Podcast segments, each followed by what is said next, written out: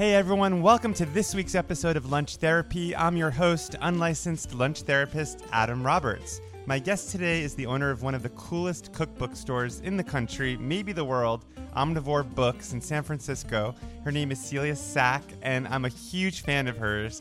Not only has she exposed me to some of the coolest cookbooks in my collection, but I love to follow her on social media where she tweets and Instagrams as Omnivore Books. In today's session, we talk all about the food that Celia ate growing up. The only thing I wouldn't eat, of course, was anything shaped like an animal. Like she'd make a really cute pancake in the shape of a bunny and I would start crying. Her time in middle school. By the time I entered, I was like obviously a lesbian, but really bad at sports. So I had nothing going for me at all. And the most valuable cookbook in her collection. The first edition of a Renaissance cookbook that was the first the first book to picture a fork and the first cookbook to actually have illustrations in it. So, without further ado, here is my lunch therapy session with Celia Sack. All right. Well, hey, Celia, thank you so much for doing lunch therapy. My pleasure. I'm happy to be here. You know, I had, I think of all my patients, you and I had the most intimate beginning to all this because you've never used Zoom before. That's right. That was that was a big hurdle to get over for us. so we had to, we I had to like we had to walk through that together. But yes, it was good though. Now I'm now I'm here and I'm confident ish. I even well, put you, a little makeup.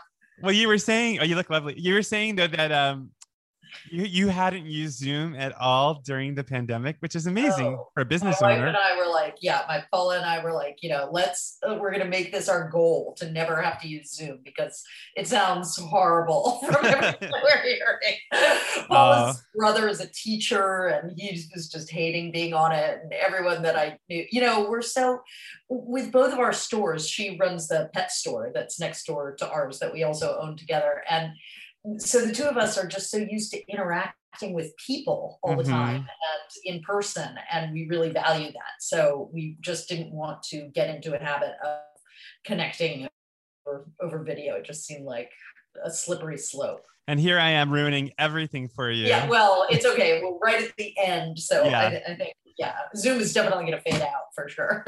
I know. I, I, wonder how their stock is doing. Um, yeah, right. yeah. Well, so Celia, so um, before we get into your therapy session, which we'll, yes. we'll go, we're going to go very deep, but I think oh, excited.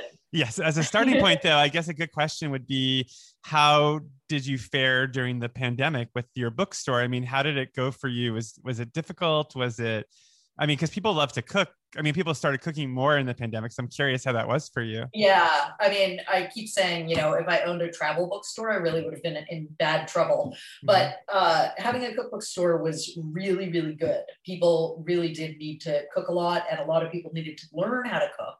The only thing I really hated was that my success was sort of at the cost of so many restaurateurs who are my customers and friends and colleagues mm-hmm. losing business, which was really hard to watch. Mm-hmm. But uh, so many people responded and came in, and we really upped our online sales and game, and you know started to. I had always just had books on there that I thought were hard to get because I figured everyone would just get books on Amazon if they want to buy it online. Um, so they were books that you couldn't find there. Mm-hmm. But I was really wrong. People really were willing to support me and pay full price from like Alabama. You know, people I'd never uh-huh. even heard of were coming out of the woodwork and buying things from me that were, you know, probably 40% off on Amazon. So it was really heartwarming and surprising to me that people were doing that. I bought a box from you that had um, Melissa Clark's Cooking in French. I'm trying to think what I got. It was like a bunch of books that had just come out at the beginning of the pandemic.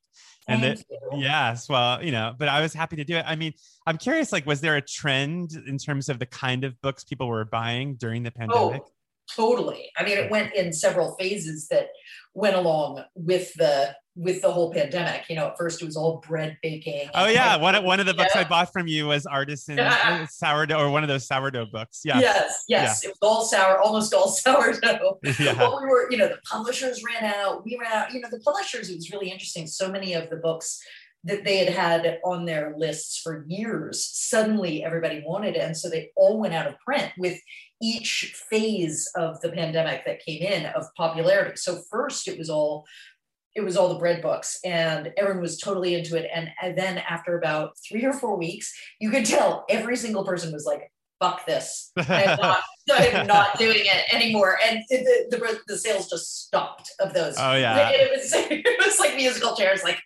oh no, we have like a huge pile of. That's so funny. Yeah, my uh, my uh, sourdough starter has died an ignoble death in my exactly, refrigerator. Yeah. Exactly. You're not alone. You'll be left. Yeah. But so many people had these, it was just crazy. So, um, so then we're stuck with all those. And then in March, of course, the Black Lives Matter movement really um, caught on fire again. I mean, people forget that it had been going before that, but really um, picked up, and everyone wanted books about African American culture and cuisine. And so those books that had been out for a, a long time, you know, Edna Lewis or um, Toni Tipton Martin's book Jubilee, all mm-hmm. of those started selling out like crazy. Bryant Terry's vegan uh, African cookbooks, they they all were like impossible to get. So wow. That was really cool. And those have continued to be popular, but still they, you know, at some point it did, you know, after the publishers reprinted everything, those kind of died back down to their their more regular popularity, which is still very popular. But. I have to ask, like during that period, without naming names, because we all know who maybe I'm talking about, but like as people were as people were called out during that period, did you uh, find, yes did you find that their books cookbook sales went down? Yeah, that was another thing that just like stopped very suddenly after being super popular. Uh-huh. Um, and so yeah, so it's interesting. People are just sort of clawing back now to mm-hmm. uh, to the actual content of the, those cookbooks, which are is actually really really good, I have to say. So, so what was the next trend after Black Lives Matter? Was there another trend? Well, then it just got into more the seasonal stuff, which is right. what we see every year. So you know, as the as the summer hits, it's barbecue books and books for mom and things like that, um, and then it gets into the fall and one pot meals and cooking like that, and then everybody was doing all the the big so cookbook publishing there are two times of year that the big cookbooks come out from publishers, and that's spring and fall. And the fall ones are kind of the heavy hitters. Mm-hmm. So in fall, all the heavy hitters come out, and everybody starts buying them for Christmas and as as presents and for themselves. They get very excited. And one thing we never used to have on our website was pre-orders of stuff. We just had it that you could, um, you know, once it came out, we would put it up on our website, but we started to realize that people really wanted to pre-order things in advance and we would get the publisher to usually people come out and give a talk at our store and then we get them to sign it but of course last year we couldn't so we got the publishers to promise to send us signed book plates mm-hmm. for the books and that was a huge help like the dessert person um, by claire saffitz. Oh yeah.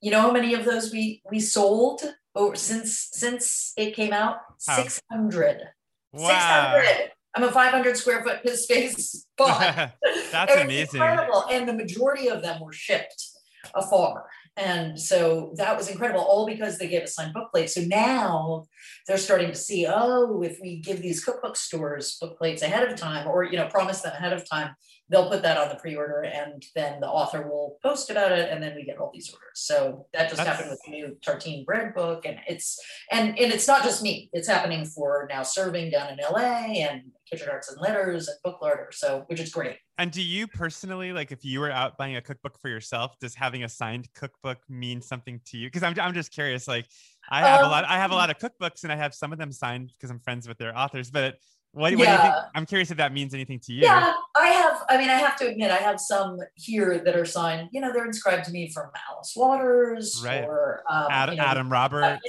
yes, Adam Robert. that.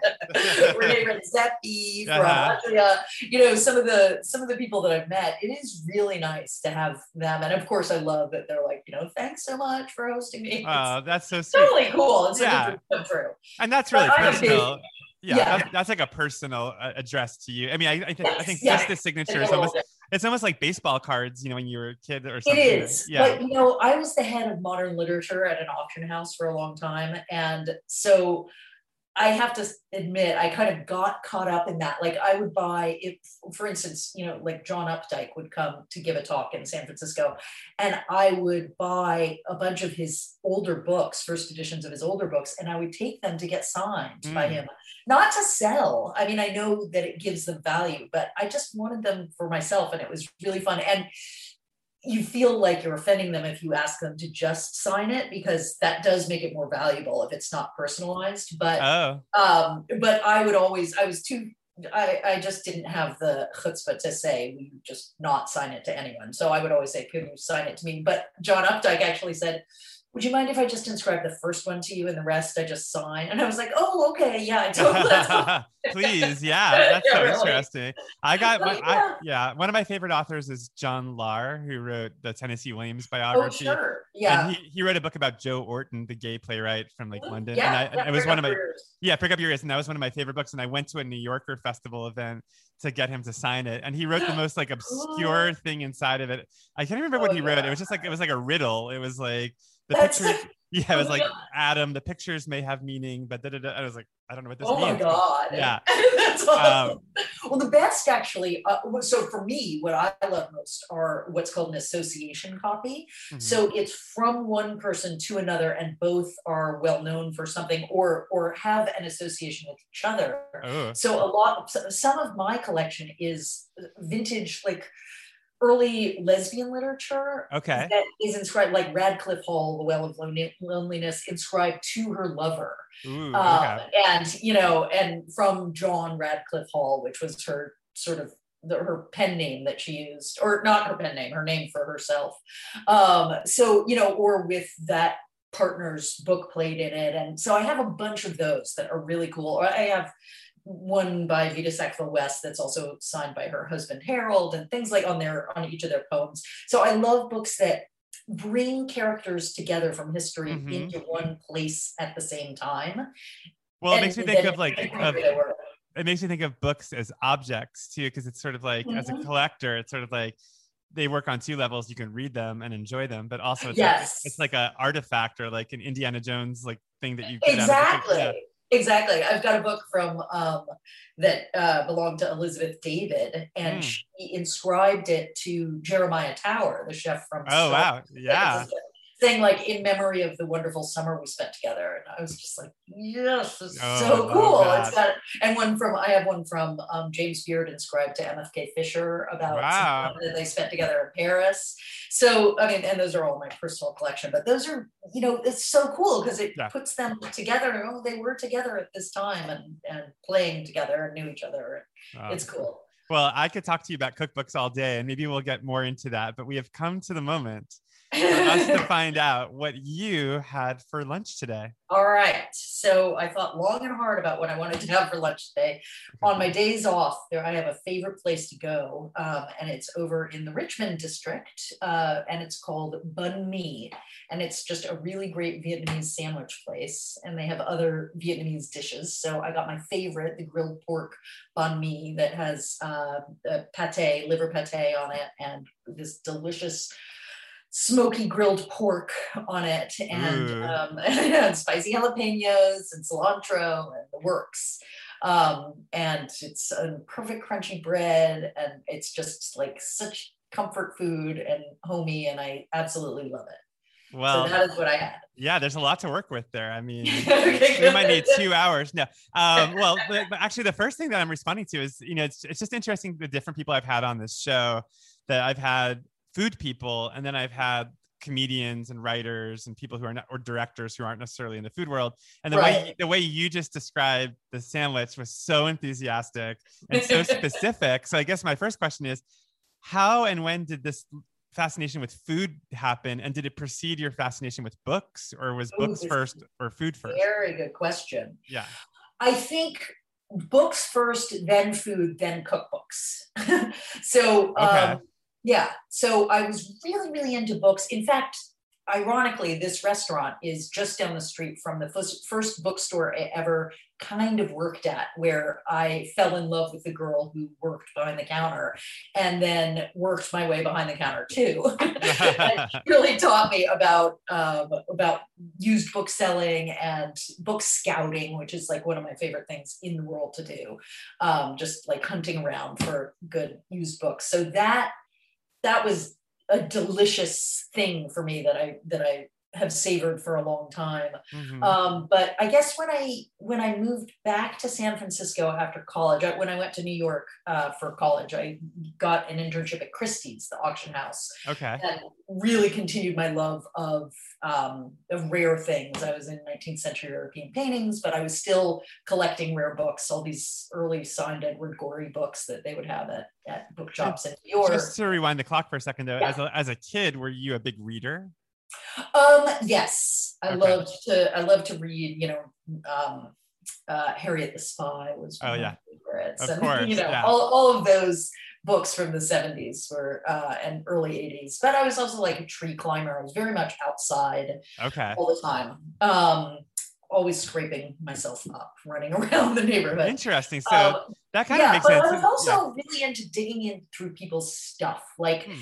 It, the the block I grew up on, which was in San Francisco, had a lot of Victorian houses, and one feature of those is that their doors usually on the stairs that go up to the house there's a door under it that leads to where people keep their garbage cans but you can go in and close the door and be private in there. And so Okay. i would go around as a kid i love to go into other people's and go through their their junk mail that they'd thrown out but not opened and pretend it was to me and Oh, that's really interesting. them. Okay. Yeah, so it was very interesting. And then I was an early dumpster diver before before homelessness was a, an issue here. I was always into dumpsters and digging through and finding, you know, of course I was a stamp collector, so I would find, you know, cool stamps on things, but I I find all sorts of things and sort of make up stories about a pretend life. So that Wow. was, you know, so my interest in like book scouting and digging through other people's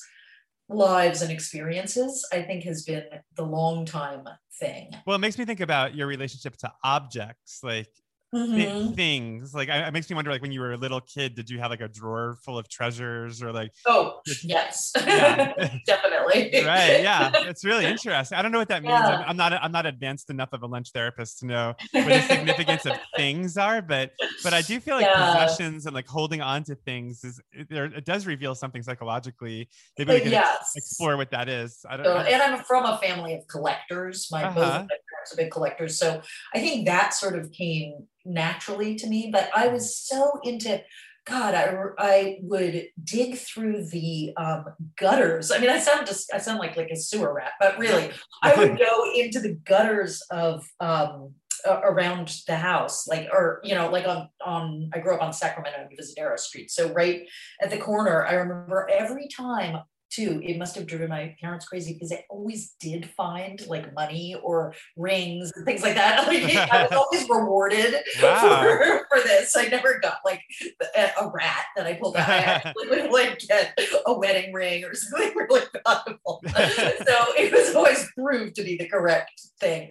But I didn't really get into food, I think, until uh, my partner Paula and I got together in like 95 and or 93. We've been together 25 years. So um so we yeah, a while since I was 25. oh my gosh. And we just, yeah, a long time. Um, but we both just slowly got into food. It was really fun how we sort of discovered it together. And I remember us really making fun of this cookbook that everybody had called Sunday Suppers at Luquez. Oh yeah. well, I we love were that always calling it that, yeah. But we thought it was hilarious. How recipe had like one thing we had never heard of in it, and we just thought it was so funny. And then we found ourselves down in LA one weekend, and someone said we should go to this restaurant, Luke, and we know what it was.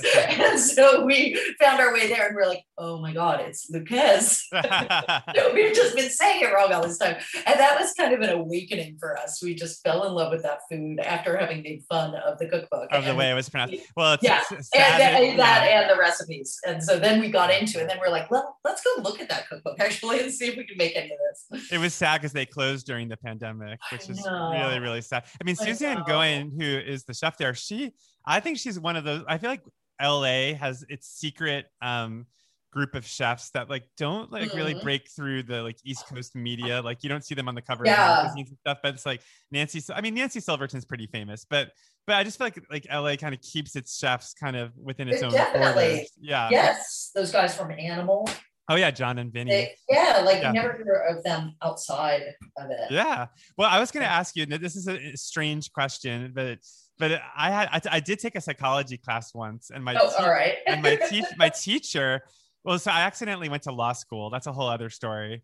And uh, when, so many people I know accidentally went to law school. yeah, and when I was there, this teacher, uh, I think her name was Martha Duncan. I think wrote a book called "Beloved Prin- Beloved Prisons: Romantic Outlaws," and a lot of her book had to do with like people actually wanting to go to prison, like repeat offenders who go to prison. Oh, but it had, but it also had to do with like gunk and like slime and like people's fascination with like Wow. yeah, like like the way kids play with like you know slime and Goo. you make it goo. Yeah.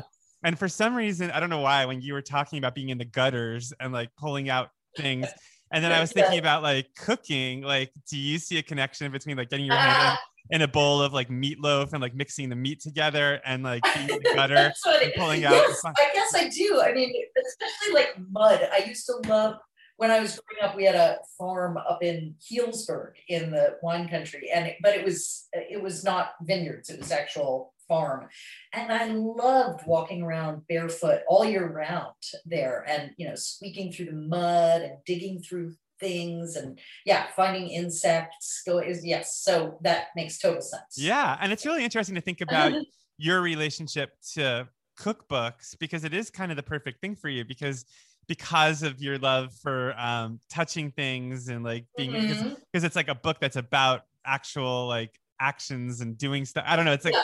it's as opposed to like a book work of literature, which is more in the head as Yeah. opposed to like an, an Yeah, no, it's thing. not as actionable. The only thing that really comes up against that Yeah. theory is um, my love for animals. And Okay. I mean, I always remember because I, I really love eating meat, but I love animals. And I'll never forget when I was like 10, I went to a animal rights, no, I must have been like 13 or 14 because I went by myself, but to an animal rights uh, rally up at Davis, UC Davis. And I remember sitting in the back of the bus eating my roast beef sandwich. So nobody could. Wait, you ate a roast beef sandwich on the way to an animal rights? I know, Rally? I know. That's how much. I liked my roast beef sandwiches. That I, I was the one of those people that had to have like the same sandwich for a whole year. Uh-huh. every day. Uh, It was a little OCD, but anyway, um, I really uh, so while I love getting my hands in there and everything, uh, I've never killed an animal. I've Mhm. never had to go through heavy duty butchery, and um, I, you know we we own the pet store. We were dog walkers for ten years, and so Mhm. that that's the only little bit of a dichotomy there. Right. Yeah. That. But I love meat. I can't help it. So I, I do eat it, but I'm I'm one of those one of those annoying people that's like I can't watch it die. Yeah. Well, I mean, I mean, I feel like you're in the center of mindfulness in terms of like people being conscientious Mm. about everything from like composting to like you know Yes, true.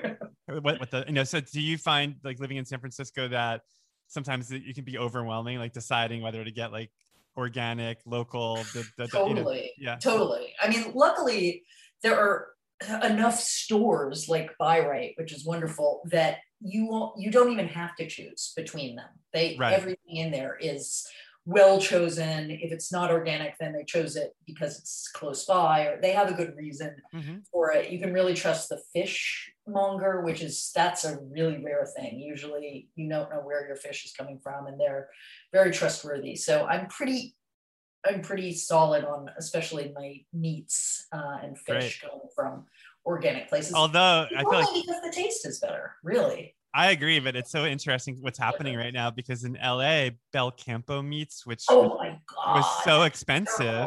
Yeah, Oh. and that's like that was they were getting it off the truck that like sells it to the mass market supermarket. So it's like, how do you know who to trust? I don't even see how they can reopen. I mean, Oh, yeah. really, I, I read that and I was like, no, that, that trust is gone because the trust, like what I was saying about the fishmonger, Yeah, that trust is so, it's like the trust in a marriage, you know, if, Yeah. you break that, to build that back up is going to take a long, long time. but it also And happened at the I um, just- yeah at the Willows Inn on Lummi Island in Washington State. There was that big ex- expose that he was like serving. And I went there with Craig, but he was like, and we thought it was the most incredible food we'd ever had. But it was like, Oh, they're chickens were coming from Costco and the scallops Oh were my being God. cut I love down. the guy in that article who said um, it's not even like physically possible to feed that many people from the food on our island in a yeah, week. Yeah. It's like two days worth, you know. So Right. do the math. like, oh yeah. Um, all right. Well, we have to steer this back to you and Okay. your story. Okay, but so I- I feel like we left something out because you talked about your childhood. You talked about collecting things. You talked about having a girl you had a crush on, starting in the book industry, Yes. Christie's, and then I think we missed the beat where you got into cookbooks. Oh, well, um, hmm. I when I was working, so then after I graduated from college, I moved back to San Francisco and got a job at an auction house out here that was all rare books. And I became one of two specialists there. We wrote all the catalogs and did all the all the research and descriptions. And I was the head of modern lit, but also you became a specialist in whatever came through. So mm-hmm. you would never know this about me, but I am the like rare golf book specialist on the West Coast, or at least I was for a number of years. Wow, I had no idea. get- yes, you would get one good collection or one so-so collection, sell it, do well with it, and you'd start getting better and better collections. And whichever one of us had had time to catalog that original group became the expert in it. So I became an expert in that, in angling books, and you know all sorts of weird things. But the books on food were the ones that were the most interesting to me, and Mhm. particularly i mean i love the cookbooks but particularly the ones that said something about the culture of the place Mm. so i love like the um, colonial indian cookbooks that are so interesting because you know half of them are- tell you to to eh, avoid anything anything that was like created there. You don't want to you know don't trust the servants. You should just give them extra money when they go to the market because they're going to steal from you anyway. Just mm. terrible stuff. Yeah. but then half of them embrace the culture and embrace the food and want you to try things and are respectful of the uh, native cooks from those places. So Mm. it's really interesting to, to see that. And then I really loved the books that were about, and still have collection of these, of um, books that are about how to open your own retail store Mm. um, which was interesting to me anyway because you know I went on to open the pet store, so I really Mhm. love retail in general and that psychology.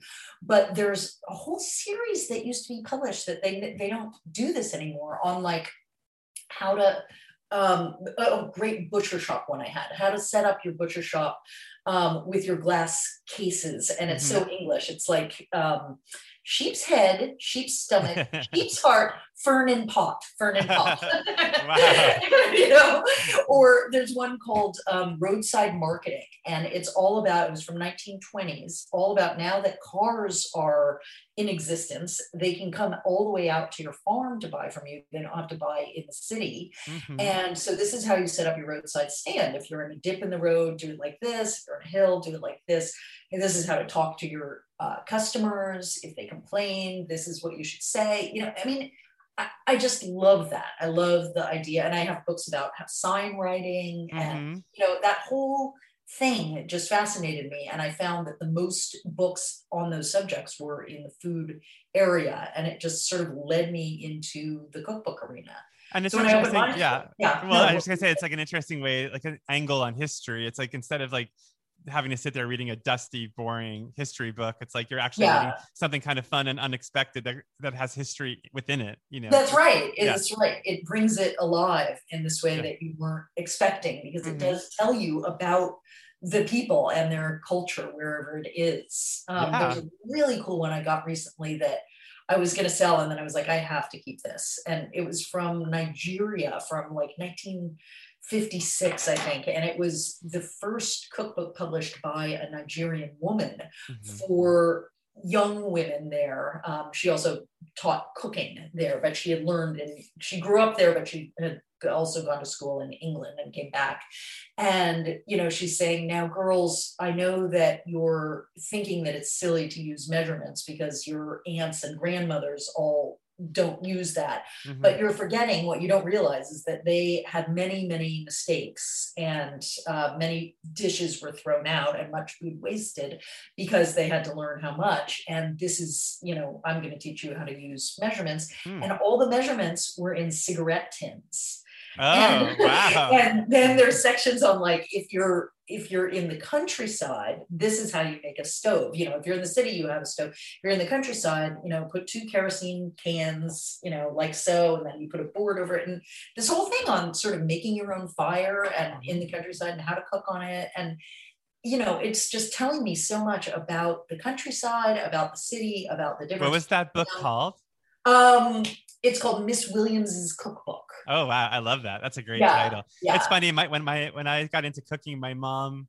I don't I don't know if she still has this, but like her father, when she got married in like 1970 something, her father's like coworkers' wives. Like Yeah. put on put on like recipe cards, recipes for her to make. So she's I mean oh, just that's great. yeah, but it's interesting to see that stuff. it. And you know, it's all like you know, margarine and like sweetened Yes. saccharin. Yes, Um, totally. Well, I have to ask. Okay, so I'm a huge cookbook fan, a huge cookbook cookbook collector, and this is Yes. nothing. This has nothing to do with your psychology at all. But Okay. I, I must ask you, like, right, what what are the um what are the most valuable cookbooks out there? Like, what are the ones that like are the holy grail? Like, if you found it in a in a estate sale, you'd be like, oh my god, I found it. Like, what, what would that be? Well, I just bought one of them as my my pandemic present to myself, which Okay. was the first edition of a Renaissance cookbook that was the first the first book to picture a fork and the first cookbook to actually have illustrations in it. So it was And what's from- it called? It's um oh god, it's a long title, but it's by uh, Bartolom- Bartolomeo Scappi, S C A P P I, and Okay. it's Renaissance Italy, 1570, um, and it's just got these wonderful illustrations of cooking over fire, of knives, Wow. forks, and it's it's a, a really cool one. You're not gonna find it probably in a used bookstore, but Yeah. but I was really it was probably like uh, I think I paid fifty one hundred for it, and that was actually really fair. And is I it the, is it the original like paper and the original? I mean, it's Oh, all. yeah. It like yeah, and it's an early binding. It's probably so most books pre nineteen hundred came disbound or in in you know paperback that you would take to your binder and have them rebound. So um all those bindings you're not going to find an original binding but Mhm. it's um probably from the 1700s so it's a pretty early God. binding So do you put gloves on when you look at it, or do you? Just tear it open? I mean, Okay. part of part of the whole thing in my store, I feel like as a young collector, I was so turned off to going into fine and rare bookstores because they were so snooty about it and they Mhm. always had the you know the better books behind the counter and they you know would sort of give me the stink eye if i wanted to look at stuff it wasn't until i started piling up books to buy that they were like oh okay I guess you know, she's okay. But it was so annoying. And I thought, you know, I'm just going to trust my customers to not throw the book across the room Mhm. when they get in. yeah. And I want to be the gateway drug for collectors. Like it's sort of like opera, like the, the fans are dying out and we need new collectors and young collectors. Mm-hmm. Well, you And the know, I, to do that Chris, open yeah. up. So, Uh, and let people touch it. Well, it's interesting. At Christmas, a couple Christmases ago, Craig called you and said, Mhm. "Would you put together some books for Adam for Christmas or Hanukkah, as I celebrate?" But yes. it's usually Christmas because it's with his family. And you sent some really rare and interesting books, which I have on my shelf, but I don't want to get Oh, up. great. But there was like one. One was called like um, Punches. It was like Punch yes. and that was really cool. It's like really cool old. Like, and then this and there's an amazing one that you sent that was toasts. It's like famous like toasts Yes, that people, but like that that felt very rare and like you know. And do you remember like what that was? Yeah. Or- Oh, yeah. Of course. I mean, I, I loved putting that together for you because I loved so getting it, yeah. go around and think about what you were going to like and what Yeah. cool on the shelf. And but you know, as as rare as certain books are like that, or some of the really early African American cookbooks or Southern cookbooks are really hard to find. Oftentimes because of weather or because of earthquakes. There's a, a San Francisco one that was very rare because a lot of the copies got destroyed in the earthquake. Um, there are so many more that are not that rare that you Mhm. don't have to wear gloves for that I do trust that you're going to pick up at my store and love. And, you know, and that's what I want people to, I mean, great if you want to collect, you know, and have the first book ever written about olives from the 1500s. I will find that for you. I actually yeah. did find that for someone once. I will find it for you. But I also want people to be able to just have a shelf of them and not be afraid that, you know, that they shouldn't have it or shouldn't touch it. That's well, I remember at your store when I when I came into your store, which by the way, I should say, and I'll say this in the intro, it's one of the most beautiful cookbook stores in the country or the world. Um, but I remember I got a book there. I think it was from your store. Maybe it was. Now I'm like going to be embarrassed, but I think it was. It, it must have been from your store because it was like a gay Jewish like cookbook for like the community like during the AIDS crisis. It was like oh yes, mm-hmm. yeah, it was like yeah, so specific. So yeah, yeah, it was for um, a temple just down the street from here, Shahar yeah. And I love that. I love that book because it's so like I feel so connected to it. Obviously, because mm-hmm. I'm gay and mm-hmm. Jewish, but also because it's so specific to its time and yeah. its place. And um, anyway, we can go on and on, but we have to go back to your sandwich. So okay. you, okay. So now the other part of all this was like the um, San Francisco of it all. Like it mm-hmm. seemed as you were because like, I try to listen when someone's describing their lunch. Like that's my moment to really like key in. Ah, and you talked about yes. the, the, district in San Francisco where it was the which was the Richmond. Richmond district. So I guess your sense of place, um, like live, you say you grew up in San Francisco. So can you yeah. talk a little, maybe talk a little bit about being tied to where you are and, and how long, and have you, have you lived there your whole life or have you? I, pretty much. Yeah. Except for those four years at Sarah Lawrence. I've, been, oh, yeah. I've been here. So since 1969 wow. and you know, it has changed a lot, uh, but there are also parts of it that are so much still similar to what I remember as a kid, and especially those neighborhoods where uh, minorities live and, and have lived and still live. Um, the Richmond is one of them that's largely Asian neighborhood, though it also used to have a lot of more Russians, but it still does have a bunch of Russians. But especially when I was growing up, it was people who had gotten out of the Bolshevik Revolution and with their jewels intact and mm-hmm. came here. Um, so, but that area is just wonderful and it's evolved over time as but still is an all asian neighborhood. It's just got more modern restaurants um, mm-hmm. along it. And same with chinatown which i absolutely adore. And the mission you know i love walking down mission street which is one block off of valencia which has gotten very popular. Valencia was like lesbian neighborhood like I trip over someone with a rain stick on the way. you wear your like lesbian Guatemalan pants, the whole thing in the hot tub place called Cento. And um, there was a, a, women's bookstore called Wise Women Books there. Okay. You know, it was a very different feeling than it is now, where it's very popular shopping street now. But um, Mission Street, one block away, has really not changed very much. And I mean, there are a few um, sort of gentrified spots along it, but not not much. Um, you still get the the stores with like the half mannequins with the with pants on, and I mean it's just so fun. And I that those are the places that I feel the most at home walking down the street because it just you know, reminds me like La Taqueria, which I think I argue always is the best taqueria in the city, is on Mission and 25th. And the first time I went there was with my sixth grade Spanish class. Oh wow! Okay, and I've been a while. Yeah, I know. I've been ordering the same, and the same people work there and own it. And I've been ordering like the same order since then. And, what is it? What's your order? Um, a uh, carne asada, a taco with carne asada, cheese and a small melon, which is the cantaloupe drink, and mm. cheese quesadilla to go with it. That sounds delicious. So good. so I think, I think what's occurring to me is like, you know, when people flee the city that they're from, it's usually to get away from their families or like the culture they grew up in. That was the and only downside to staying here. well, I was going to ask you, like, did you have a good relationship with your family growing up? And I mean, and, yeah. Okay. That. I mean, as a teenager, I could not wait to get away. I really was was um, scratching to get out. I was. I had had a miserable time at um, my school that I had had to go to after my elementary school um, ended. So my junior high school was this place called Marin Country Day School. By the time I entered, I was like obviously a lesbian, but really bad at sports. So I had mm-hmm. nothing going for me. that, that's a double bind. Yeah. it was a double bind. Nobody yeah. like it. That's like being a gay boy being yeah, being bad at drama club or something. exactly, exactly, exactly. It was it was horrible. And then I came out in high school and um, I was sort of having an affair with a woman that I worked with at Cole Hardware.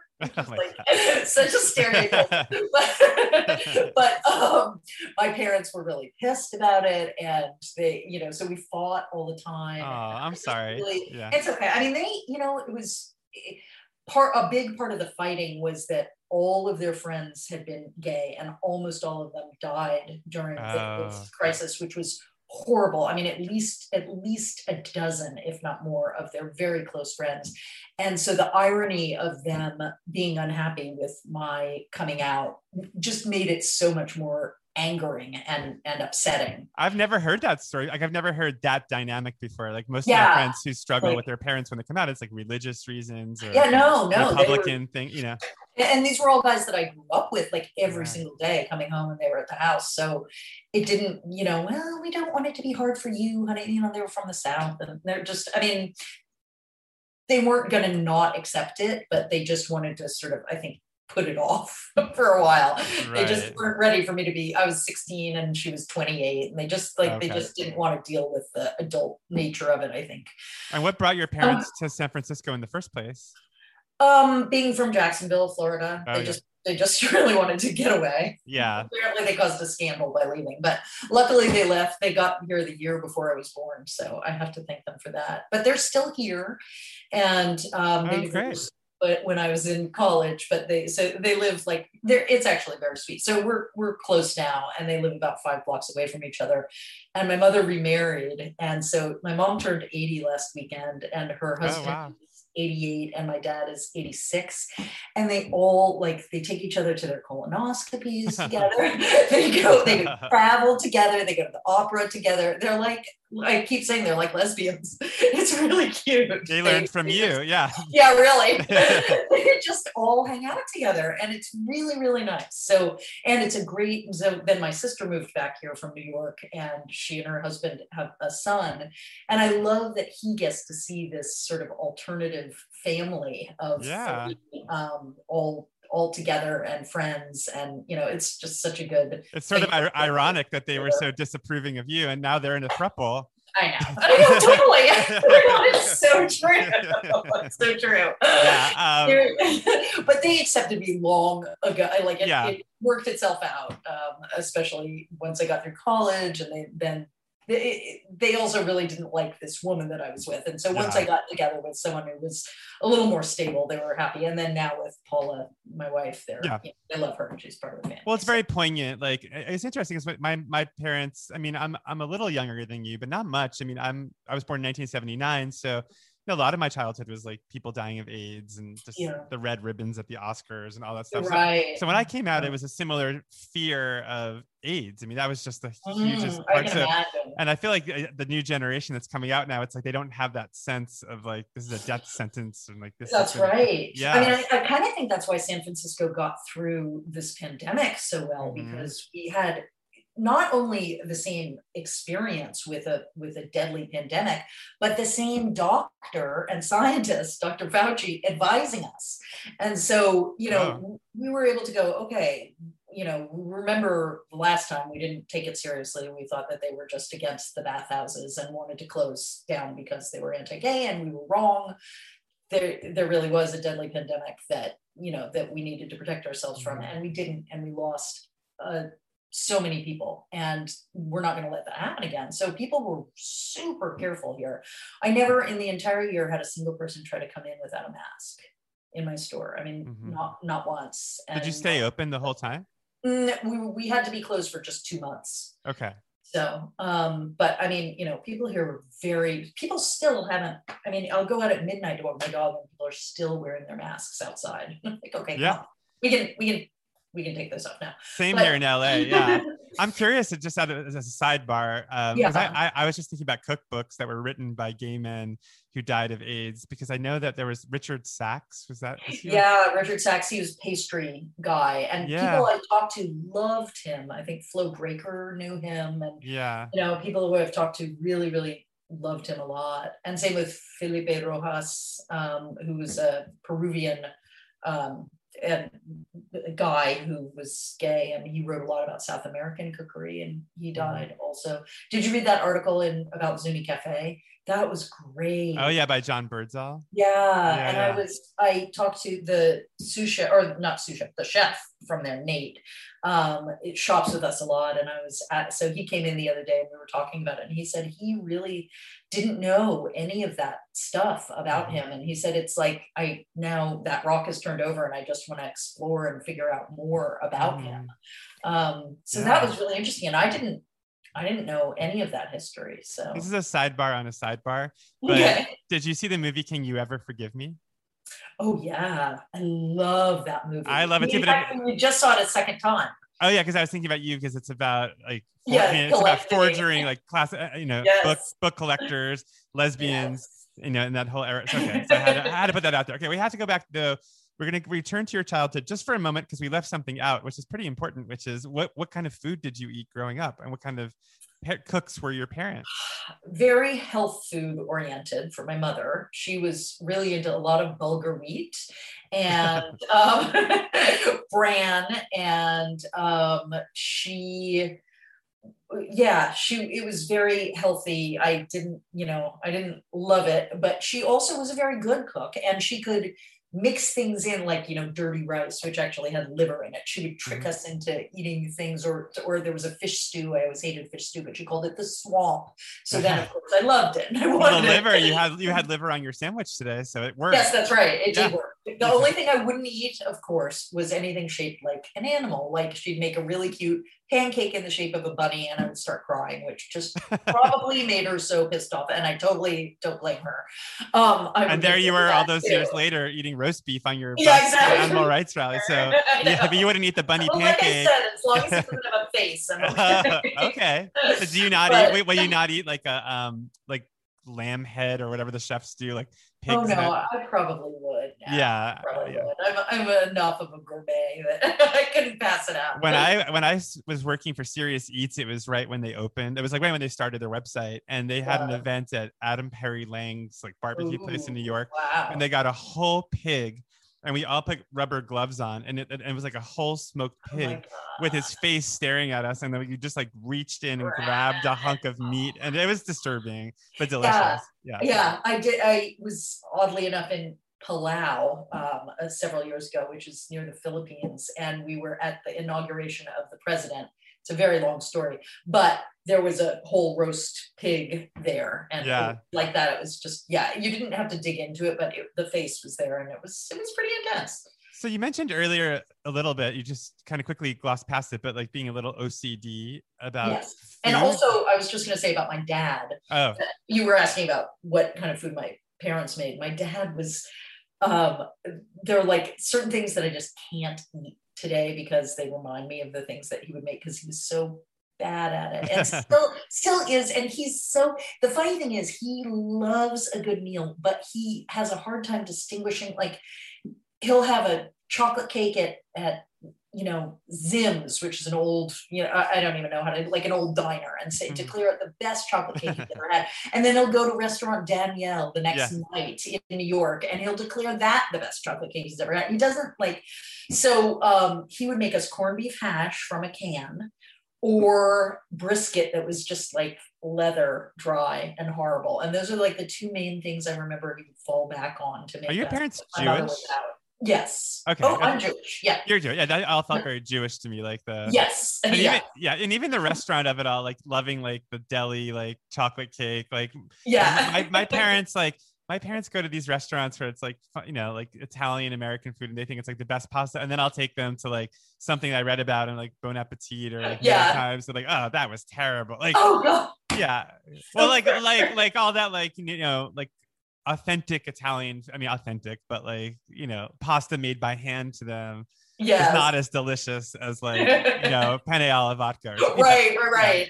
Yeah i think the food he grew up with sort of in you know in the depression era and wartime in in florida uh, was not memorable. Even though his mother grew up in cuba and it should have been really interesting food it was not. And so he's you know he's still is like just as happy with you know salmon from a can as he would be from like a wild caught salmon So when when did your awakening happen in terms of like when did you first like cook something or eat something where you're like ah there's a whole other world out there that I, well, actually, my first cookbook that I had was the one by Evan Kleiman about uh, pasta, okay. um, pasta rustica, and I thought that I was really good at making it when I first moved back home after college, and I had my first little apartment. And you know, I realized now it was just awful. I mean, I would overcook this fettuccine and cut up bacon and just like throw it in.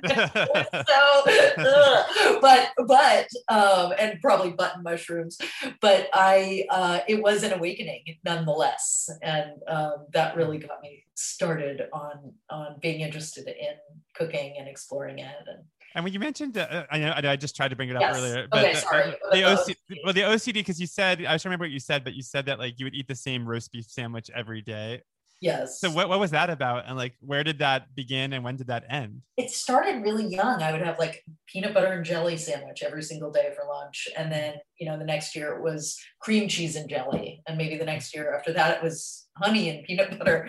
But it was always like I just needed, I don't know, somehow I think I really needed the consistency Mhm. of that.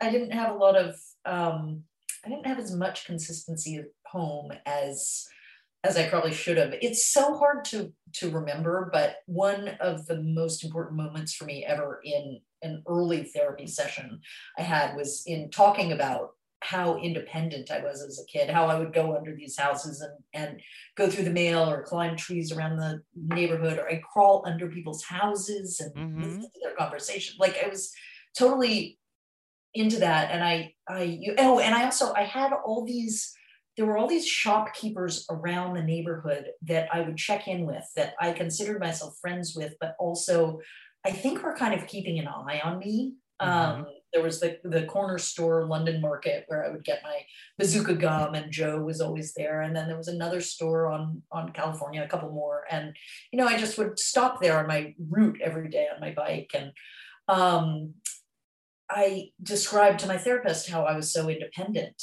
and she said, "Did you did it ever occur to you that maybe you were independent because you had to be?" I Mhm. like, "Oh, no, Yeah. it didn't." I always thought that I was independent because I was sort of proud of myself, and and you know, and I was just an independent person. But I think I kind of I kind of wasn't able to depend on a lot of consistency at home. Mhm. Um, so I Well, it makes me think of those objects we were talking about earlier, and like this idea of like creating your own little world where you could be in charge, like, and, Mhm. and then it kind of Yeah. trans- and it translates nicely to the bookstore because it's like now you- yes, now you, have your own world filled with objects that you curate, and it's your- Yeah. your, space, and you can Yeah. let in who you want to, and like if somebody's coming Mhm. in that you don't want, you know, it's like That's right. create, you created your own world for yourself. So it's it's Yeah. kind of a beautiful continuation of the same idea. and it's really fun i have to say to share it with other people like Mhm. the my collection here i have a whole library filled with books and for years no one was interested interested in it i mean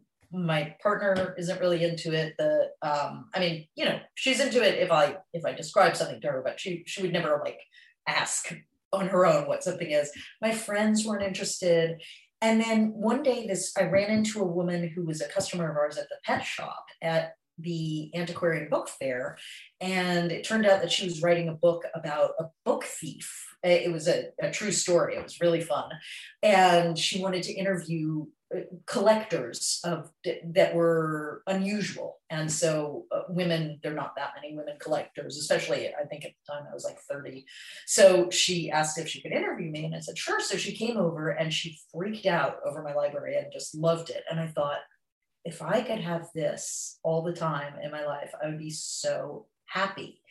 And so I feel like what I've created is that because Mhm. I, I these people are coming to me who have this passion, and I can share it with them. And the way I've curated stuff, it's like a uh, you know spider web. They go in and they get caught, and they're totally Oh, it totally. and yeah. it makes me so happy because and and you know we show each other this mutual respect of loving the books and Mhm. it's just so fun for me to see them get a kick out of it and i'm kind of a temporary collector now where i can have these books for a little while and enjoy them i catalog them i put them on my website and then i'll see them go either at the store or i'll put them on on twitter or, or instagram and people respond to them and buy them and it's just like oh my god you know or, or they'll say like i just had off the mickey mouse cookbook from 1975 oh yeah i think i saw that on your Instagram. so many people wrote in like oh i used to make this from that oh that was my first cookbook and you know i just oh it makes me so happy to to share that with people Oh, well, that's a lovely note to end your therapy session on. Thank you. Because I, I think it's like, I do feel like we came full circle because I feel at the beginning, you know, with this idea of like you, you as a child and like crawling through the mud and get, I was trying to like connect, the, connect the dots, but I do feel like it all is of a piece. But now I'm going to use these final moments to ask you tons of questions about cookbooks. Okay. So you've given me so much to think about now. oh, good. I mean, I don't, char- I don't even charge anything. But I know it's great. Yeah. Um, but I wanted to ask. Okay, so first, like, because the, all these questions have been occurring to me as we've been talking. Sure. So, and this is like one of those cheesy questions. But if the store, God forbid, was on fire. God. I know. I'm sorry. I'm sorry to say that. I know. I know. I don't, I don't mean to trigger your fears, but what books would you grab first? Oh God. Um, you know, that's so funny. I have thought about it with my house before, Yeah. but I've never thought about it with the store. Or your house. I mean, you could do your house too if you want. The house, um, it would be the there's this rare Southern cookbook, but it was the second cookbook ever written by an African American woman in the United States. It's called What's What Mrs. Fisher Knows About Old Southern Cooking. Oh, I love that. And she was, I'll, I'll tell you briefly the story because it is really cool. She moved from the South with her husband after slavery. She had been enslaved. Um, came to San Francisco with their children, one of whom she had along the way, and started a pickling and preserving business. She won a bunch of awards for her pickles and preserves and wrote this cookbook. It came out in like 1881. It was published over in Oakland. And she didn't, she was illiterate, but she had somebody else help her write it. And uh, a lot of copies were lost in the earthquake. So there aren't very many. And I managed to find myself a copy. Wow. once. It was $4,000 then, but now it sells for like 10,000 online. It's, or I mean, on, at auction. It's very hard to find. And I've always loved it. And for a long time, until I got this copy last week, it was my most valuable cookbook. And recently, uh, like a couple of years ago, the census records for um, African Americans living in San Francisco came online, or for all of San Francisco came online, and you could find out where a lot of people lived. I found out she lived a block from my store. Hmm. And my store was a butcher shop at the turn of the century. And so that means she had to have shopped there. That's so cool. And I know. And I was like, why was I drawn to that book? Mhm. And, you know, and pay that much for it. And then it turns out that like she had for sure a connection to the space that I'm in now. And And it's you know, beautiful that it's in your really hands cool. too. It's like I can imagine a book like that just being in some like very rich person's house. Like, oh, that's what Uh. I've been, you know, this means nothing to me. But for you, it's like you appreciate it so much and get so much love it. pleasure out of it. Yeah. All right, what are the other two? Come on. Oh, um, okay. so let's see. Um, oh, a, my signed copy of Cannery Row by Steinbeck. Oh, that's not a cookbook though. Should I be saying just cookbooks? I mean, it's interesting, but no, I think you have to do cookbooks. Okay, um, theme here. Oh, Are we doing? Are we doing your house or are we doing the store now? I- I No, lost okay. it. I guess we should go back to the store. Um, mm, mm, I have some really behind the counter. Well, I okay. I have one that I just sold, but I haven't sent to her yet. That Toni Tipton-Martin just bought. It's the second ever cocktail book written by an African American, Okay. uh, and extremely rare because it was published in Montana. He was a um, a bartender at a at a saloon in Montana, and it only went through it went through three printings, but each one was just a paperback. This one's signed by him on the cover and super super rare. So that I'd have to save because Yes. there's only one copy known in the whole country, and it's at the Montana Historical Society. So I would definitely have to grab that one. yes, you do. Um, and then the last one, there's a really cool old Mexican cookbook that is Okay. about cooking in Puebla, um, that from the 1800s. That I think is a really really special book. Well, what's interesting about your answer to this question, now we can actually bring it back to psychology for a second, Okay. which is that I noticed that like your the books that you saved were almost out of a sense of duty and like preservation. Mm, They weren't yeah. necessarily like personal to you, although the first one was personal to you because of the connection to it. But that- that- Yeah. that's almost like you, you see yourself almost like the like, you know, I guess sort of like, caretaker. yeah, caretaker right. of, You're of right. these, these stories. I Um, did feel yeah. that way. I mean, that's so funny that you say that because sometimes people will come in and pick a book off the shelf that um, has been there for like seven years or something to buy it. And I always say to them, you know, this book has been waiting for you a really long time. Mm, I love So that. yeah, so I feel very much like I'm the, the caretaker for a while, and then these are Wow. going to go to their proper homes. It's sort of like you know, a collector gets all their stuff together. It's like making a dandelion, and then I'm there to blow on it and see them reseed themselves Aw. in all these different libraries and homes. That's so nice. Yeah. Um, well, I guess as a final question, because we we ate up our time so quickly, Yeah, I know, although I can't could keep you here forever. Um, what are some books? This is a different, like, yeah, I'm approaching this differently now. That like are actually readily available, but that most people don't know about. Like, what are some cookbooks that like aren't like your, Oh, you know, okay, I'll tell you, the art of French cooking or something? You know, yeah there's a fabulous um, publisher called interlink and they publish all these great cookbooks that are a lot of middle eastern and georgian and uh, like from places that you just would not expect at all. Um, i really really love those books because and i feel like a lot of people don't know about them they did a great afghanistani one last year called parwana Mhm. they um, they just came out with an Egyptian one. Um, they're they're just really really interesting. They have an Iraqi cookbook, a couple Syrian ones called the Aleppo cookbook, and I, I just love that they oh in Ethiopia a great Mhm. Ethiopian cookbook. So so they've really paid attention for a much longer than the rest of the cookbook world has in uh, on cultures that we are just so not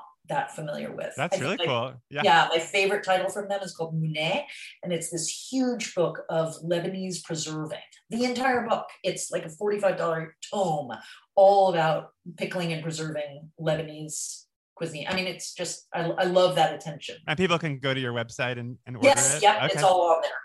Yeah. Okay, I have a controversial question to ask you that Okay. could open a whole can of worms.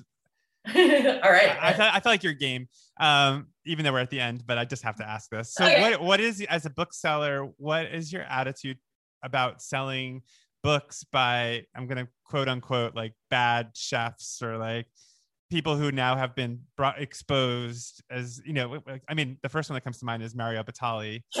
Yeah, but like Luckily, I never really sold many of those anyway. Like, I don't sell any of the Food Network. I did have his, and I couldn't even sell them off at my half off sale at the end of the year. So I ended up just donating them to the library. But yeah, I try to not.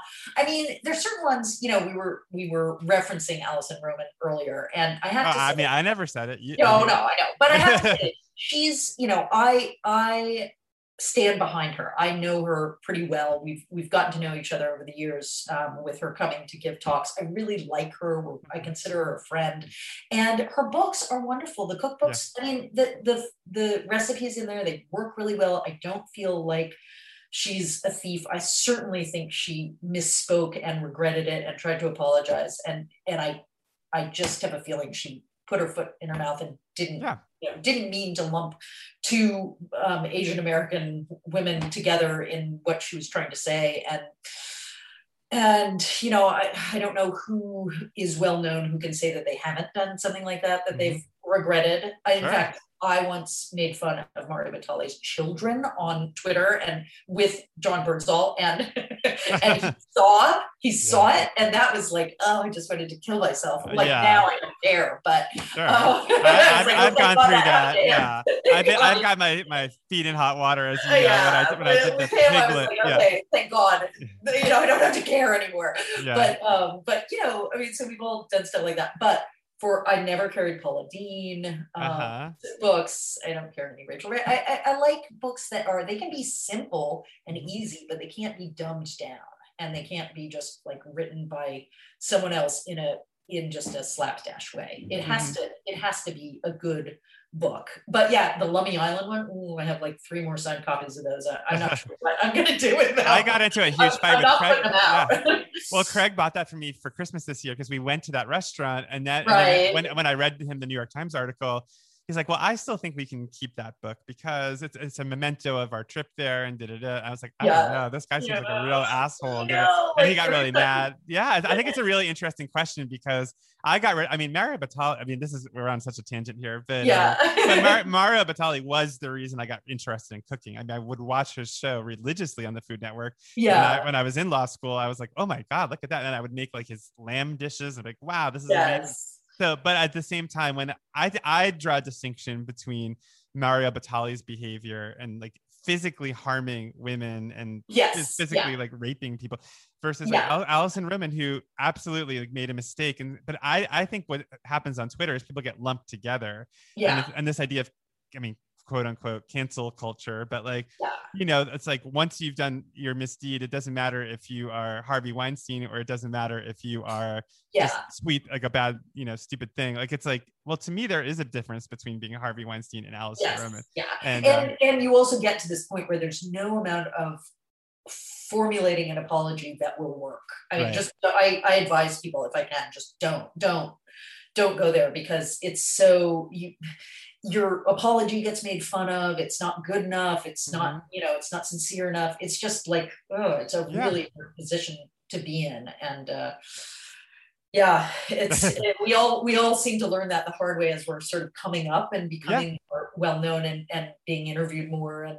and you just you know you think you're being honest and funny and and off the cuff and then you find yourself in hot water and it's it, extremely stressful and and hard to backtrack from well let's hope this podcast doesn't destroy either of our careers really um, no, but that was that was great. I'm actually really glad we talked about that because I think it's Yeah. on everyone's minds a little bit, and I think yeah in your position, you know, where you're kind of seeing all these books come through, it's interesting to hear your take on it. yeah Well, we kind of we we did a great job, I think. What do you Oh, think? thank you so much yes i have to say my first zoom experience has been very positive Oh, good. Well, I hope this I hope this opens a whole new world for you, and yes um, and I can't wait to come to San Francisco and come back to your store and buy some stuff. me too. I can't wait to see you in person again.